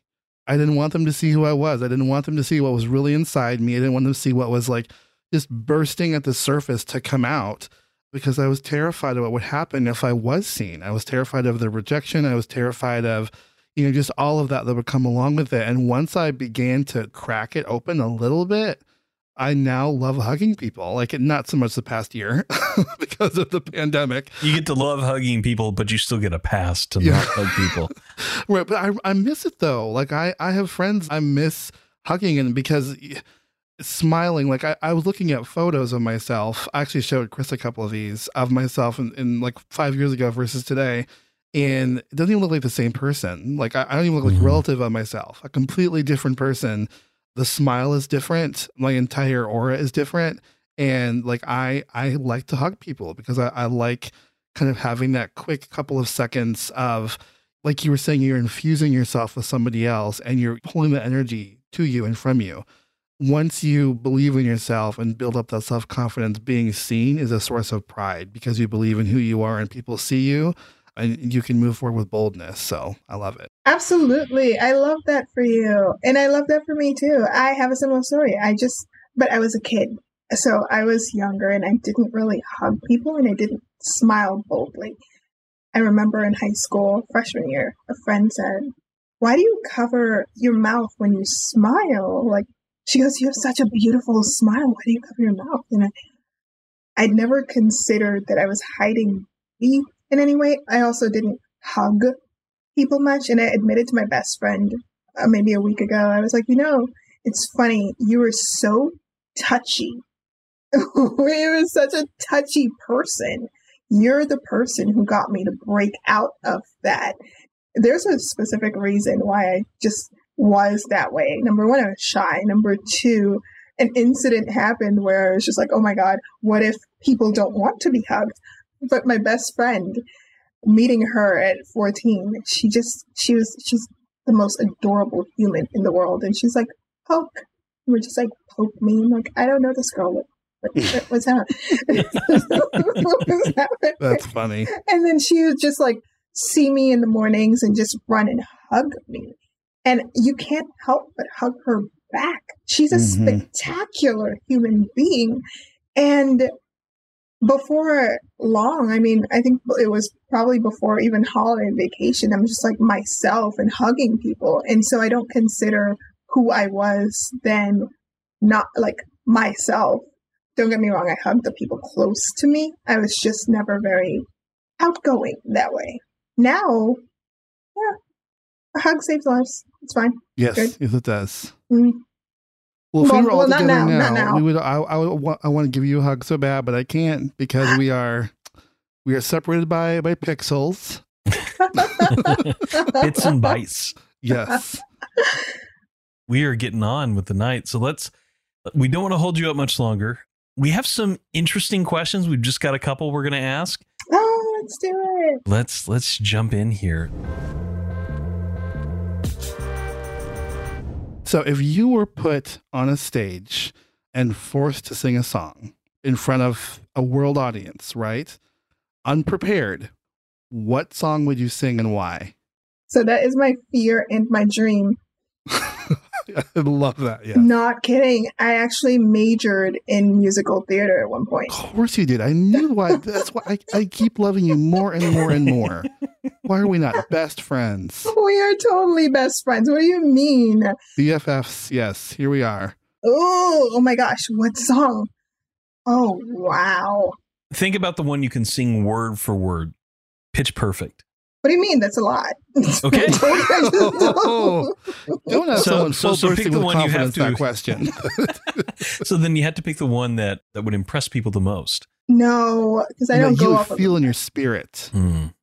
Okay, so my grandmother lives in the Caribbean, and I learned who the Beatles were because of my grandmother. Mm. My grandmother, I also like. She's just like the best ever. My mom used to travel a lot, live with my grandmother, love her, love.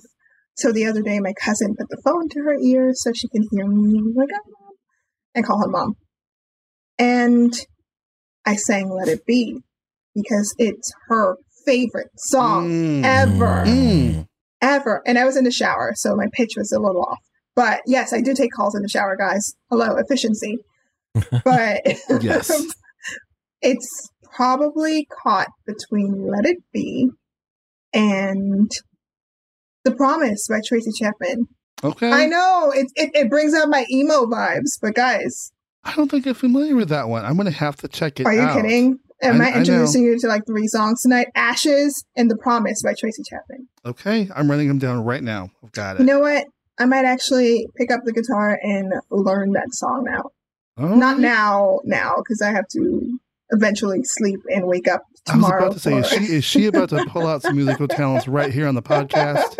you know what? That's going to be my next reveal. Tell you what, I revealed mysterious, rare condition, two of them on this podcast. The next time, let's just reveal a song. We'll do a whole sound stage. It'll be it'll be like a tiny desk. Oh, NPR, yes. Aw, Yes. I Love know. that. Yeah. Love, yes. love that for us. So so for Tiny Desk, so I'm gonna tie some things together here real quick. One of my favorite artists is Imogen Heap. Yes. Mhm. Yes. Yeah, Oh, hide and seek. me so happy. Hello, hide and seek. Are you kidding? I Yes. learned a dance to that song in college Oh, because oh my gosh. yeah. That, That, song that was album. everything when I was in high school. Phenomenal. Everything. Yeah, Yeah, you youngin.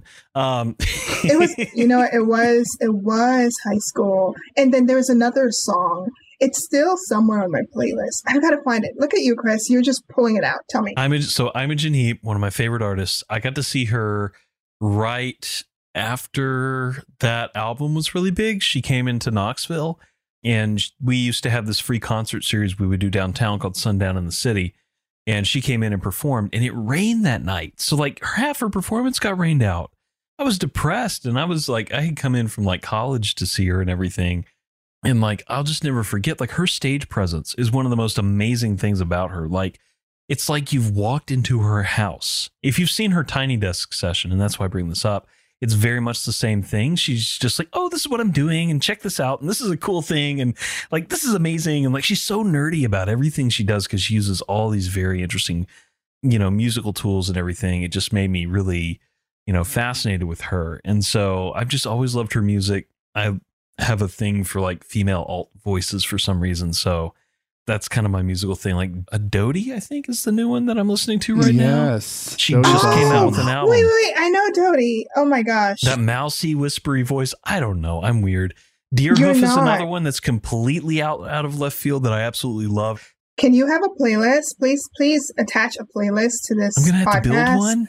Just but just for This this, whole Just for one. this. episode has some bomb music that the world needs Yeah. to know about. We're gonna track the songs we dropped tonight. So anyway, so I, I just I love that. And then for a long time, Taylor Swift's song "Shake It Off" was like I had a playlist. I know this is terrible. Like that was my jam. Like on my way to work because I was working a really tough, stressful job, and I needed something that was completely the opposite. So I figured dancing around like Taylor Swift does in that song in my head as I drove to work was probably the most opposite thing from anything I would have to do during my it's day. It's perfect it's perfect it's the perfect song i actually i'm often stressed out because i'm Mhm. navigating just like trying to be awesome in my you know consulting Yeah. role right now at NARS and then being awesome with my clients and being on 100% of the time Mhm. and at the end of the day i'm just like oh god It's draining.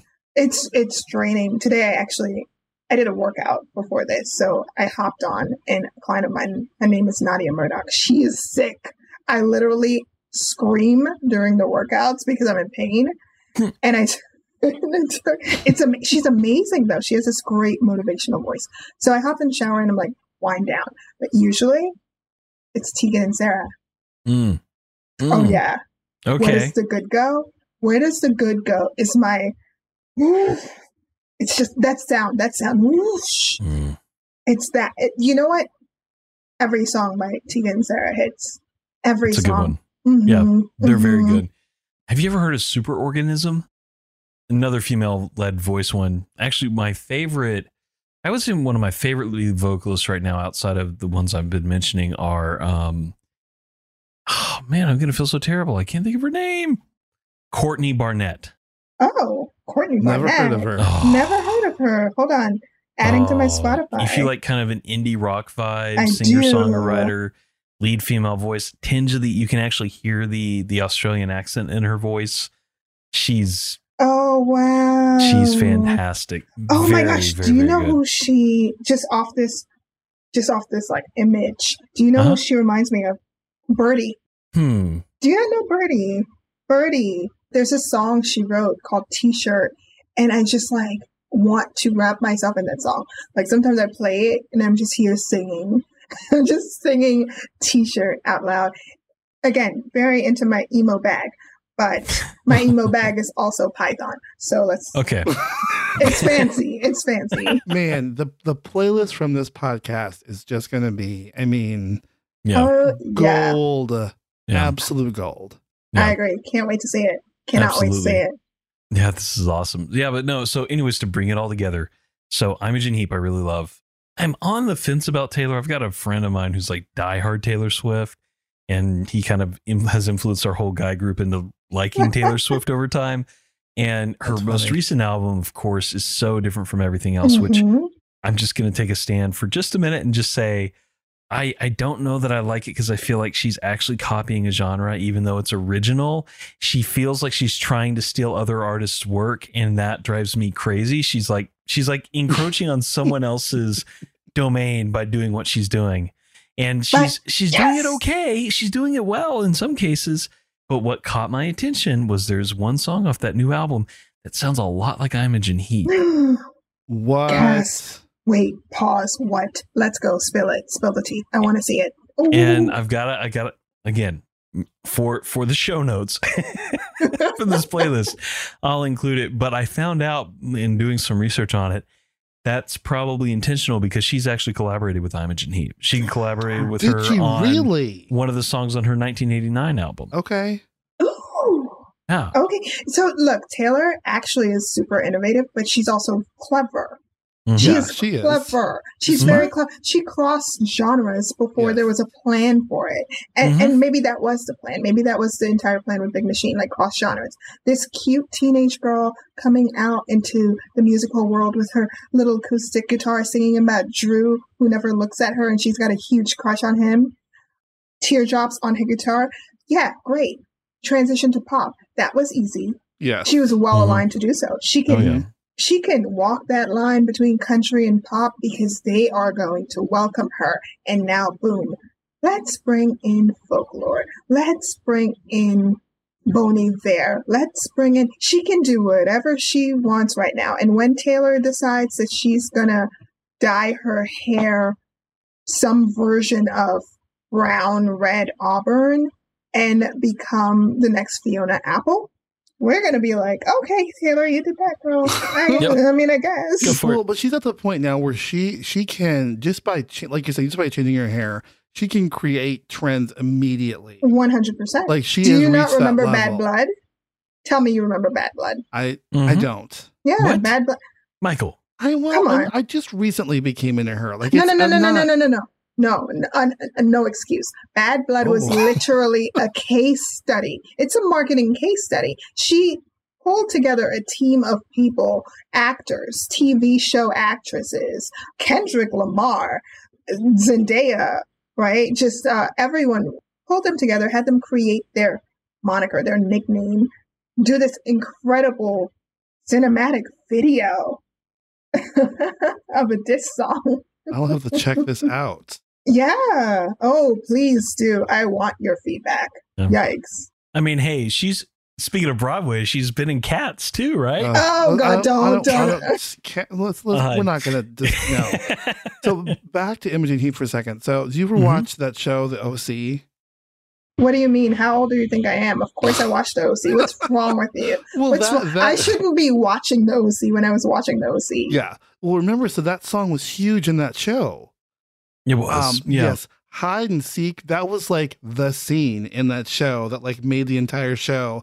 I think that song is what helped make that show how ridiculously and somewhat undeserved popular it was. Like it was a good. Sh- I mean, it was a good show, but that scene was like iconic. Like that was like my high school days. Like that was it defined. Yeah, it was. Yeah, But you know what? That's the thing. The OC was. It's not just that one song. Was a lot of them. The OC was a soundtrack show, like Yes, One Tree. Hill. Like you Yeah. watched the show because, like, what are they going to play? Oh my gosh, Death Cab! Death Cab for Cutie is on the show. No one knows Death Cab. chasing oh cars. Right. Chasing Cars was Snow Patrol. I love Snow Patrol. Yeah, But Mhm. yeah, the OC introduced alternative and like, you know, like cooler indie bands to the entire population so they can all be like, oh my God, we love them too. I know. But can we Yeah. actually fast forward to the now and can can I tell you guys about my obsess song? Like Yes. obsessy. Let's create that term right now. Obsessy. I'm an obsessee of this song. And I mean, I guess it's, the time has passed or whatever because it was so two months ago. But driver's license, I made everyone listen to it. and I know you saw that. I feel like you saw the SNL. I did. That's exactly why I was laughing. Yes. Because that because one of the guys in my friend group chat like sent that to the guys and like, this is us talking about Taylor Swift. well, that's why I brought it up because when you talked about Taylor Swift and your guy, Mhm. so I was like, this is this is a driver's license skit. 100%. I love that song. I love that song, and I guess like Olivia Rodrigo's in London doing her tour now for Sour, her album that's being released on May twenty first. I swear, do you see why I'm a good marketer? My brain pulls in all of this information, and I just regurgitate it. Yes. Mhm. But seriously, Love it. Driver's License is a really awesome song. And guys, if I didn't mention it, it wouldn't be on this playlist. And this playlist would be nothing That's right. without that mix of emotional angst. This Okay. this playlist, I mean, is gonna be absolute gold. This, I mean, yeah, and the, the fact it's coming from this podcast is just gonna launch this podcast into absolute infamy. Like I, Oh, yeah. I, I feel it. Oh, yeah. Yeah. I feel it too. All because of you. Oh my gosh, you guys, stop. Your past guests are going to find me and hunt me down. oh, thank you. Yes. This playlist will be fire. We should call Spotify and let them know. Yeah, let's have them like buy it and pay us for it. But we've already shouted out Pilsner. I've shouted out BaubleBar. I'm really trying to get people. Listen, don't laugh at sponsor money. That's right, Michael. I mean, I'm gonna have to drink a pilsner now, just just to have the experience. Go buy a Pilsner Right. Urquell. I'm sure you can find one in in Indiana, in Indianapolis. I'm sure it's here. I have no I know. I it's guarantee you it is. It's Yeah. it's shipped all over the world. Like I said, had one Pilsner and now I'm gluten intolerant. That's how strong that beer is. That's right. That's I, right. pers- I love gluten so much. I so I don't know. I don't know. That's not much incentive. That's fine. You know what? Mm. I've made it work for myself. And you know, I was never a bread person. I make my own bread. Number one, I'm West Indian. It's we have to. It's like if you can't make bread, you will be a laughing stock of whatever village you're from. I don't know, but uh, but uh, no, my family, my my mom, my grandmother actually taught me how to bake bread at a young age, and we bake bread. The end. But uh, I've never been such a bread person. I actually eat Ezekiel bread, so being gluten intolerant is not the worst thing that could happen to me, except for pizza, beer. I love Guinness so much. I went to Ireland just for Guinness, and then took a flight to London to see my family and hang out Oh, with my friends. Yeah. All right. Well, last question. We have Yes, thank you for your patience. Like this is the question we we warned you about at the beginning. Yes. I've been having so much fun. And and I just want to say like this is not planned. This question was not intended to be the the question, but it feels somewhat poignant and I'm really interested to hear your response to it. Yes. So so the question is, if you could wave a magic wand and change anything about your life, what would it be? Just hit me with the ones that hurt. Right? Hmm.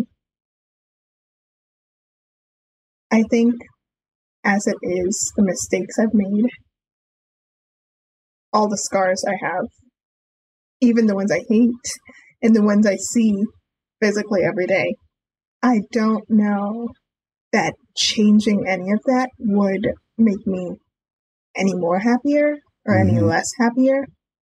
But I do know that there are moments where I would take back or I would want to take other people's pain away or just loss.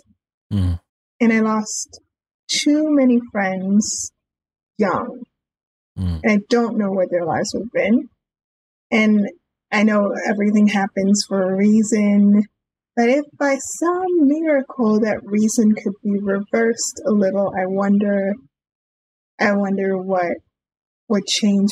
I know it's not like a roll of the dice and like you peek into the past and then you peek into the future and you come back and everything's as is.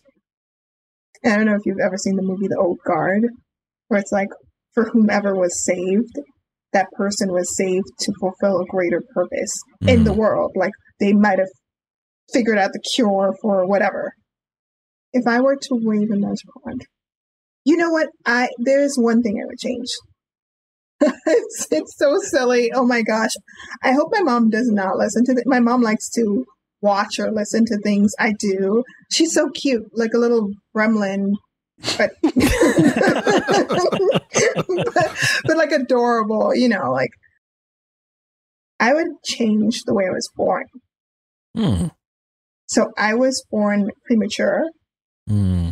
Just because it's it's like it feels like it's a consequence that won't interrupt anything else, right? Like you know, like okay, I was born at six months, so Mm. it's not like I wouldn't be in the same class with all my friends and the same things wouldn't have happened. But I was born premature. My mom was in a coma, uh, small coma, but like she didn't get to experience my birth in that way. You know what I mean? Mm-hmm. I love reading Macbeth because I'm like, haha, I'm not born a woman.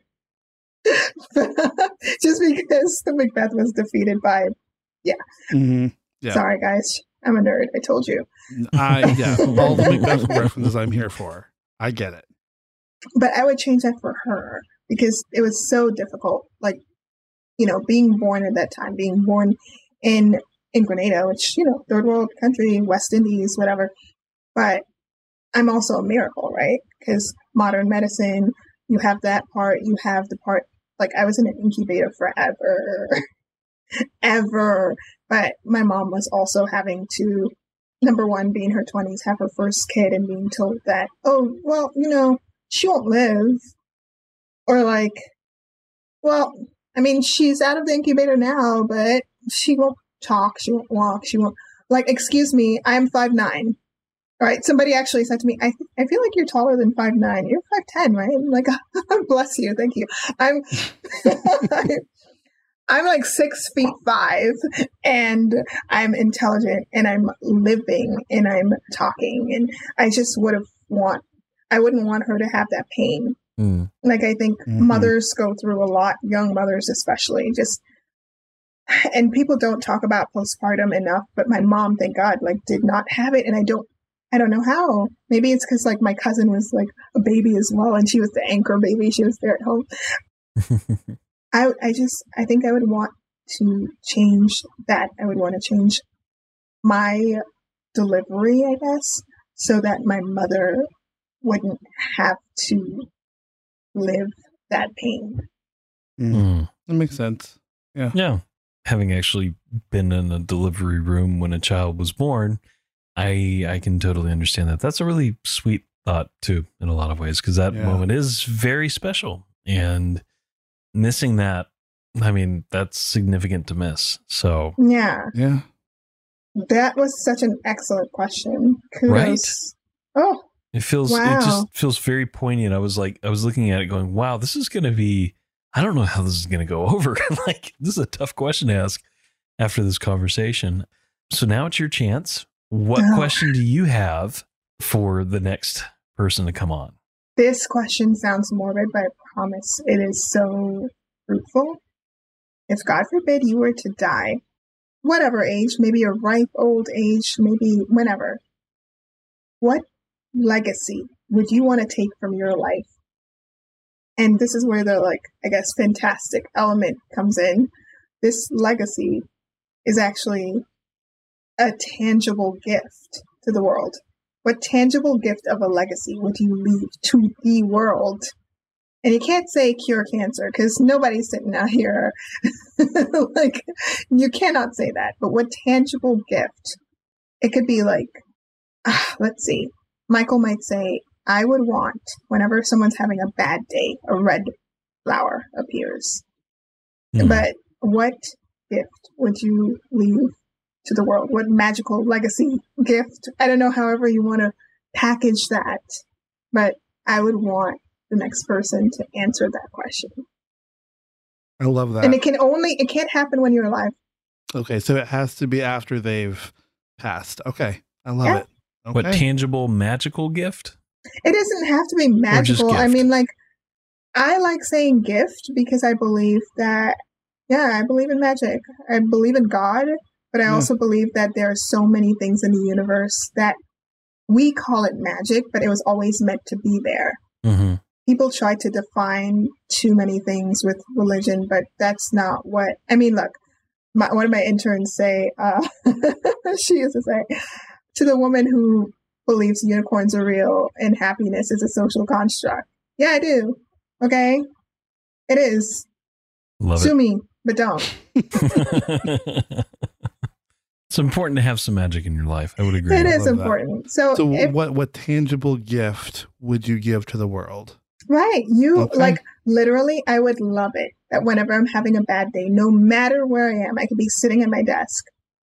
All of a sudden, there'll be a red flower. Nothing kooky about it, nothing creepy, but just like a red flower to remind me that there's just a little spark. There's a little spark left. I can keep going. Yeah, You know, I love that. It's a That's beautiful cool. question.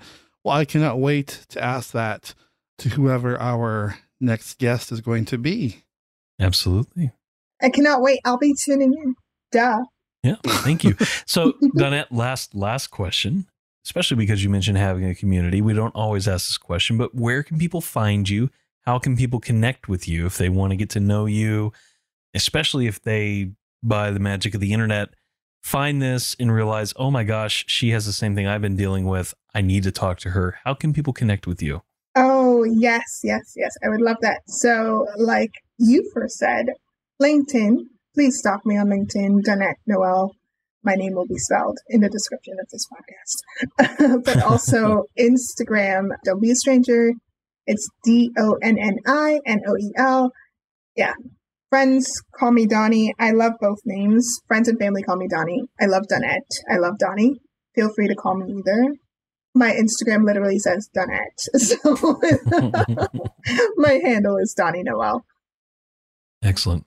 This has been a wonderful, wonderful journey. Thank you both for your time. You're welcome. Thank you for yours. This is, What a blessing Oh. to meet you. Seriously. yeah. Oh, it's such a blessing to meet you both. Mhm. Thank you Well, for will your not be the last time. I'm coming to New York. I'm charging to New York. We're going to go and we're going to do all the things. Can all we? Of them. Can we? Are, are you promising? I, I am promising. It's, it's, Okay, it's happening. Get also, ready. can we talk about the In the Heights movie? How do you feel about In the Heights? You don't like In In, the the, Heights? Lin Manuel Miranda's Broadway. Oh, What? that was his. Wasn't that his original musical? I'm not. A, I've I'm not not, seen a it. Lin Manuel Miranda fan. I Back did. up. Back Michael, up off the Michael, you may have just been uninvited Michael. from New York. I Wow. No, I just. Wow. I I'm not a Hamilton Wow. fan. I'm not.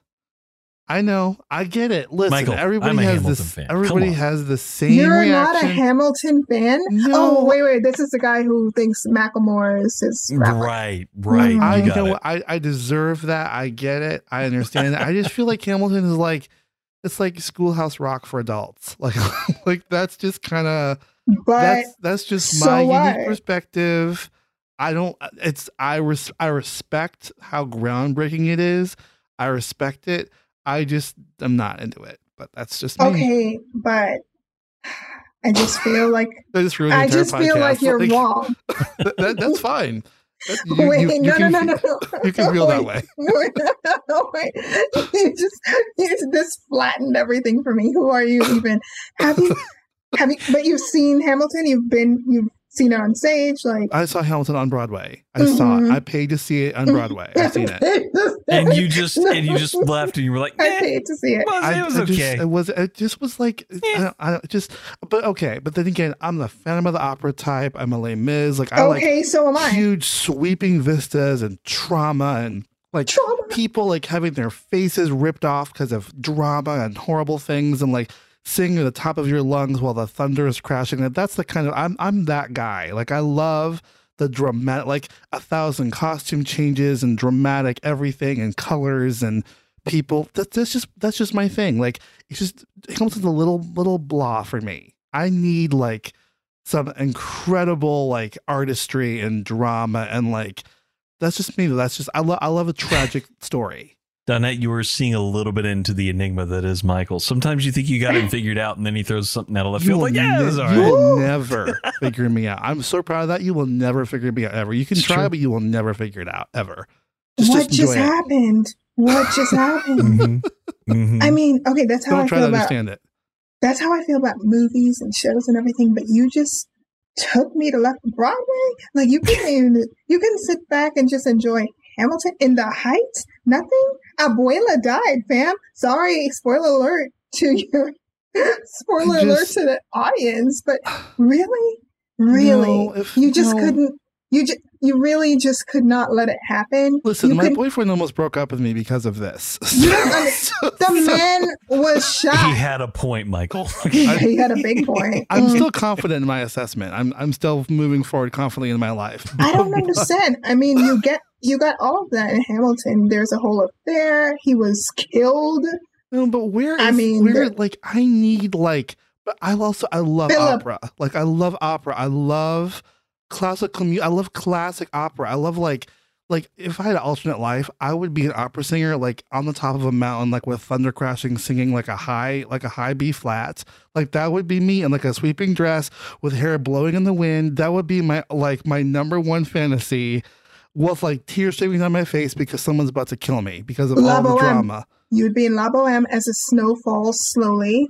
Oh my gosh! Yeah, I love Yes, the opera.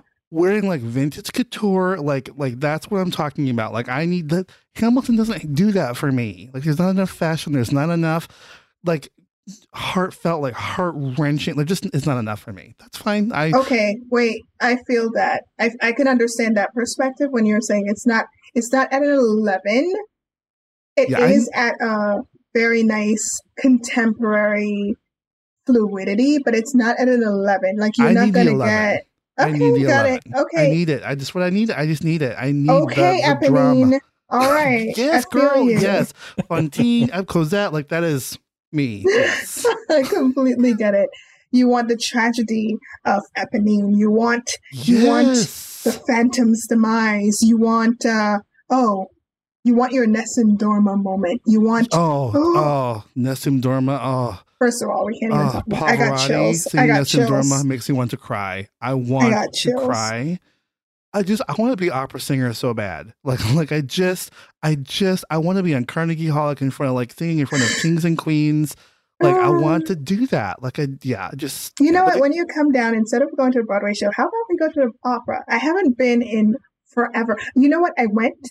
I went for my birthday. My birthday in 2019. Yes. Who knew? Mhm. After that, the world was shut down. I took my best friend because she had never been to the opera. Unfortunately, I did not love the opera that I saw, and I was just like, "Can we leave before the last act?" So, and I promised that I would take her to my favorite. I have three favorites: Aida, yes. La Boheme, Yep. and wait, what was the last one? Lise Tosca. Le Comte Ory. Never seen the last one. Never seen that Le one. Comptoir. It's a comedy. Okay. Well, Mhm. we, we, we're gonna go. I've been eyeing a suit that I'm that I'm gonna wear. I'm working on losing weight so I can fit into this suit. You have to wear like something amazing.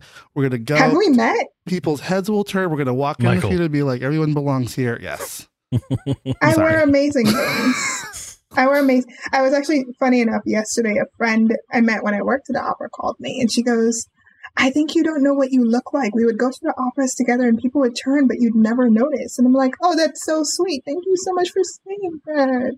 Yes. Well, it's, it's happening. Okay. New York has prepared Chris, for us. can you please bring Bahar?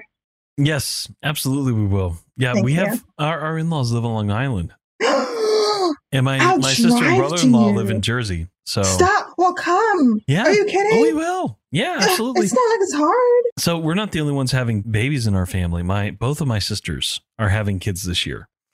And so yeah, it is an insane year for for the Hill household. My grandparents are thrilled. My grandparents, my parents. I love that. Isn't it amazing? Oh, I love that so much. Yep. They'll be within about 3 or 4 months of each other. That's so It's gonna be surreal. So yes, I can't promise that we'll be there this fall, but we will be there as soon as we can. Yeah, But and we've yeah, got to be considerate with Well, I will go and pave the way for you. I, I'll, I, will get New York ready for you when you come. live vicariously. Now, now that said, you know, if I find some business in New York, I might be able to make it sooner. I can't promise Bahar will be with There me, you go. but man, Hmm, maybe I love we can make that work. so I maybe know. we can make that. You know what? That's a great way to think about it. Mhm. I should find business in Tennessee yeah, and you can do that too. I love traveling. I feel like I haven't seen enough of America. Yeah, Well, Tennessee's come great. on. This part of the you. world is is Oh, fantastic. I've always wanted to go to Tennessee. Or you can, Oh, yeah. First of all, I love the song "Walking in Memphis." It's okay, actually I should have named that as my of uh, state. world sing. I know, but like, but still, but still, Yeah. I do love that song. Mhm. And every time I think of Memphis, I just automatically go to Tennessee and then I go to barbecue and then it becomes a food thing like hot, hot, what is it? Hot chicken? Hot honey? yeah, hot chicken. Yeah, that's a thing. Barbecue had it. hot chicken. Never had it. Nashville hot chicken's amazing. The state is just fascinating, and I mean, we're the birthplace of country music, Yep, I know. cradle and I do music. like country music. I don't know why people are like down with it, but I'm sorry. I grew up with listening to bluegrass, reggae, soca, you name it. I grew up with music. So I love music. There's a fascinating Radiolab podcast episode where they talk about country music's spread all over the world and why it impacts people internationally. It's not just an American thing and Mhm. why it has an impact the way it does. But yeah, but I mean, I grew up in um, a county apart from Dolly Parton.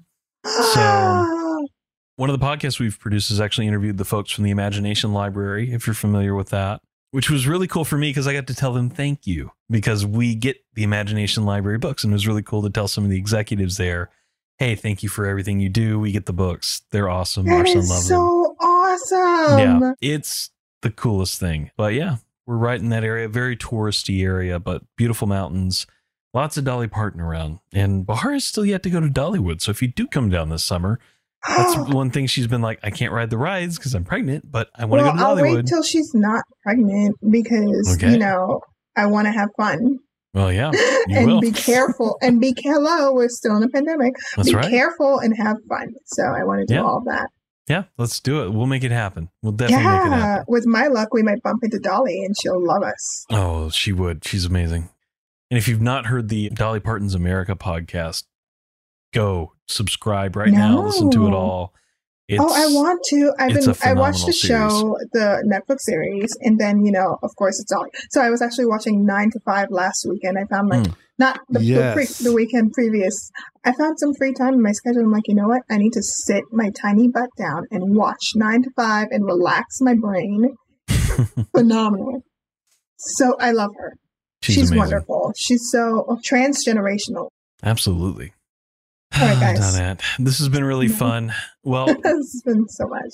thank So you much so much for coming on. We probably have some editing to do on this one just to just to make it a little shorter for listeners. But it was really good. Thank it you was so such a good conversation. It's my pleasure. Thank you so much. Oh, what an opportunity. And you guys, I can honestly say meeting you changed my life. This is a new journey opening up in this way. And I'm glad it was with you. I'm glad Oh, to just thank you. See so sweet. be here with Yeah. you Well, both. you you definitely changed this too. I know that I'm super motivated. I'm gonna go to bed with Mhm. a smile on my face. I'm gonna wake up tomorrow with some motivation and encouragement, and I'm gonna get it done. Yes, So, and congratulations. I love that. congratulations on the promotion. Yes, thank you. Absolutely. All right. Well, if you found this show interesting, And we know that you did, or you wouldn't have made it to this point. then be sure to follow us on your podcast player of choice and leave a review. We hope it's five stars. If it is five stars, we'll read your comment on our next episode. And be sure to keep up with the latest on the show at oi-pod.com. And you can follow me on all the social platforms at Christopheles. You can follow me at Eternal Opus 87 on Twitter and Instagram. Eternal. Uh, that's not what it was last week. You No, changed I- your, you I changed your changed my social Twitter account. handle. I did. Why? So there's a story to that. So Eternal Opus, you know, it means forever song. Music is my everything. And, and music creates the rhythm that my heart beats to, that my feet walk to. It's a thing. I had that handle when I was in high school, Hmm. and I got rid of it because I kind of gave up on my whole music thing for a long time. Yeah. And when I chose to kind of take back my joy and my happiness, I'm choosing to go with that handle again because I want music to be part of my life again and be able to make it and, and have it be something. That's that's I want people to know me for being that. So that's why Okay. I changed it back. Excellent. I I love it. I love it. And um that's yeah, it's hard to make fun of. I was about to say, make fun of that now. Do it. well, I can because because you were originally on social media the young monk. And I always thought of Thelonious Monk when I thought of that. Yeah. So I was he- like, you already also were a fire. musician guy. And Thelonious, yeah. Oh yeah, I love Solo good jazz. Monk were the best albums on the planet. Yes. Mhm. Mhm. Absolutely. Yeah, like your favorite Macklemore album. Oh, no, okay. He had Macklemore has some hits. What What is your favorite? I mean, uh, trying to remember, what's the one that he did? Um, This is mm, this is how much rap you love right here, Michael. Just I'm not, I'm not okay. I'm not saying that I like. I'm a huge Macklemore follower, but what's Thrift that shop. song? Hang on a second. Thrift shop. Thank, thank you, Donnette. Thrift shop. Uh, uh, He's hang on a second. still I'm looking just it trying up. to find it. if oh, he says same thrift love. shop, I love. I oh, love same love. Okay. Okay. Which I don't know if that's really rap or not. I'm just. I'm not a rap fan. Like it's, It's just not hip-hop. my. It's not my my vibes. He's not. So first of all, rap is your vibes. You just don't know it yet. Yeah, Okay. they're diff- they're different. But Macklemore, that was a cross genre mishap. But Mary, who was actually featured on that song, she's Yeah. stunning. Follow her. I'm gonna send you a link to her song. I forgot her last name, but she, oh, all of her songs, amazing. Okay. Yeah. hmm excellent. Awesome. Well, on that note, thank you, Donnette. she couldn't contain herself. That's No, that's not. how That's that's, how painful this has been, Michael. That's this, fine. this whole time, this whole night. All right. Well, thank thank you, Michael. I don't know why I'm saying thank you, thank you, Michael. Thank you for showing You're up. so welcome. Thank you for being here. It's been great. All right. That's it. That's the podcast. All right.